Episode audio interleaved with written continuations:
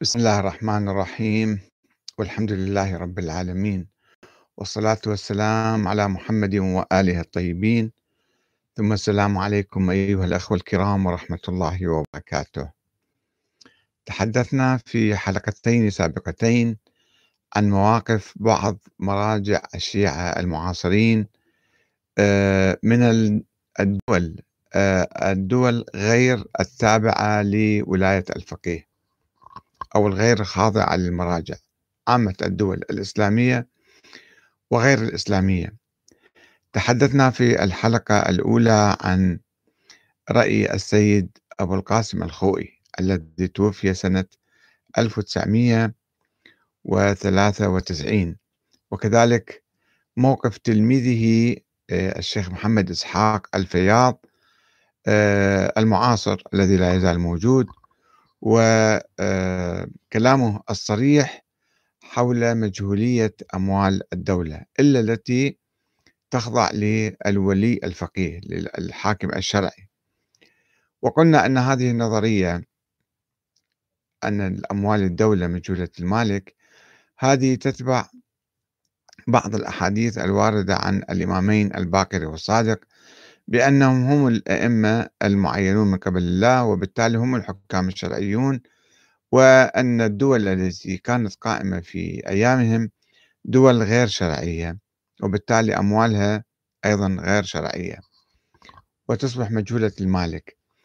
وأن الفقهاء الشيعة منذ بضعة مئات من السنين بدأوا يعتقدون بأنهم هم نواب الإمام المهدي الغائب، ولذلك فهم يتبوؤون مقعد هذا الإمام المعين من قبل الله، وهم الحكام الشرعيون وولاة أمر المسلمين، وبالتالي كل شيء خارج سيطرتهم يعتبر هذا غير شرعي. إذا أضفوا الشرعية على أي دولة فتصبح شرعية وأموالها تصبح محترمة.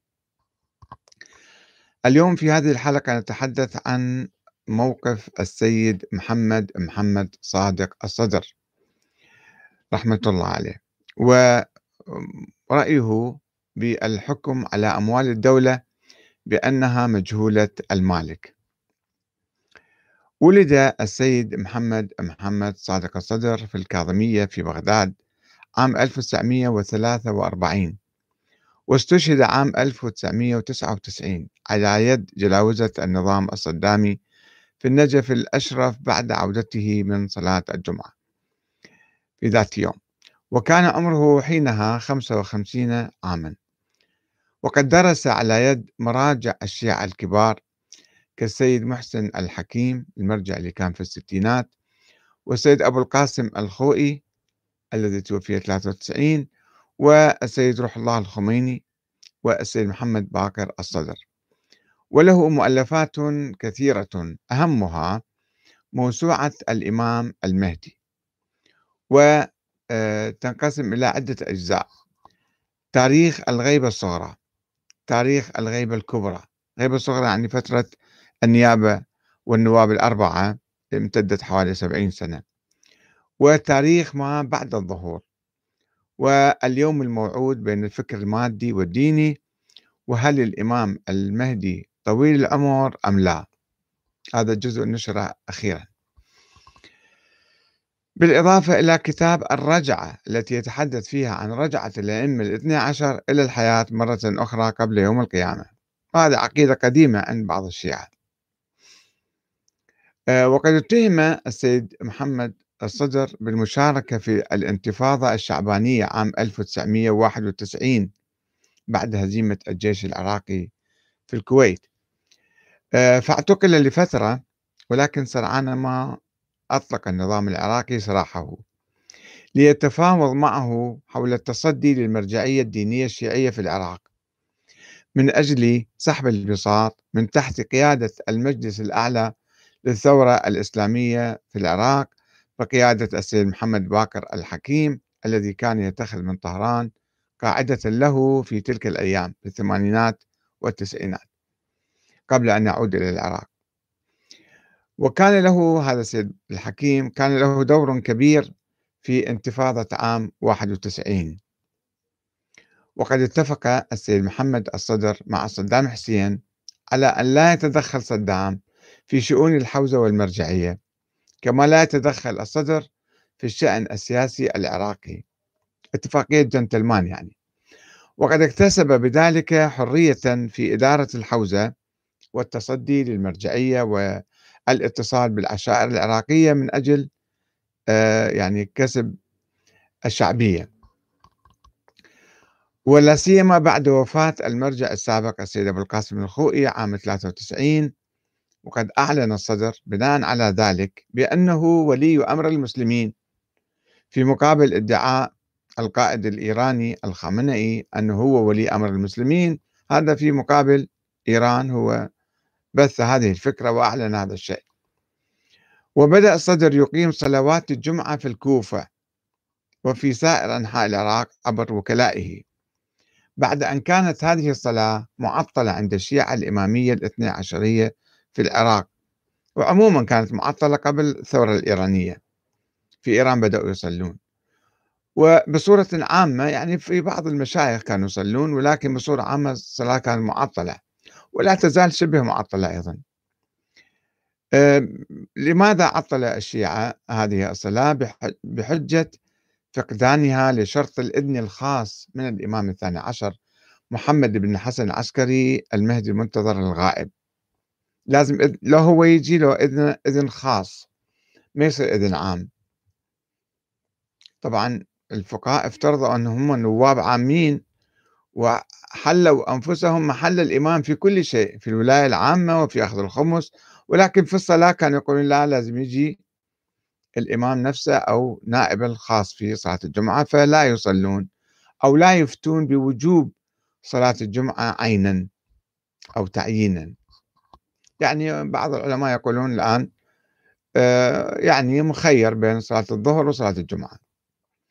المهم السيد محمد الصدر بدأ يقيم صلاة الجمعة لأول مرة في العراق بهذه الصورة يعني، مما أكسب الصدر شعبية واسعة، وشكلت صلوات الجمعة ظاهرة شعبية شيعية لافتة في العراق، خشي منها صدام أن تنقلب عليه، فطلب من الصدر في مكالمة هاتفية أن يوقف صلوات الجمعة، ولكنه رفض ذلك، فما كان منه إلا أن أرسل جلاوزته لاغتياله أثناء عودته من الصلاة يوم الجمعة 19 شباط 1999. ومن الواضح أن السيد محمد الصدر كان يعتبر نفسه مجتهدا، بل الأعلم من جميع الفقهاء الأولين والآخرين، كما صرح بذلك في مقابلته مع صحيفة الحياة اللندنية عام 1994. وبناء على ذلك فقد اعتبر نفسه الحاكم الشرعي وولي أمر المسلمين، وذلك بالنيابة العامة عن الإمام المهدي الذي كتب الصدر حوله وحول ولادته ووجوده الموسوعة المهدوية الضخمة المؤلفة من 5 أجزاء.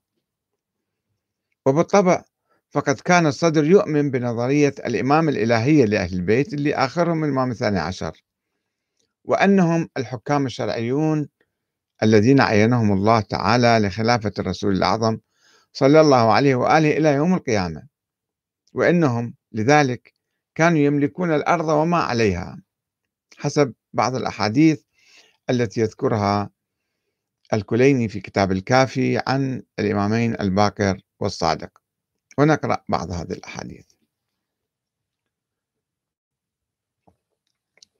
عن أبي جعفر عليه السلام قال: وجدنا في كتاب علي عليه السلام أن الأرض لله يورثها من يشاء من عباده، والعاقبة للمتقين.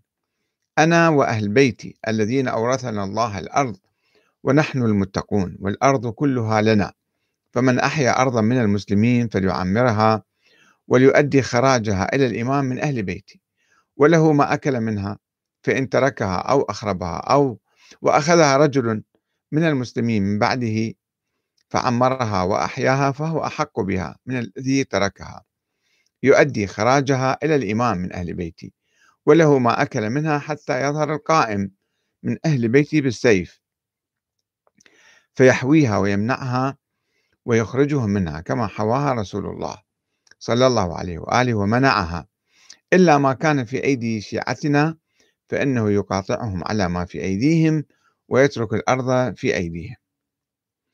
الإمام الباقر الإمام الصادق أيضا يقول: الأرض كلها لنا.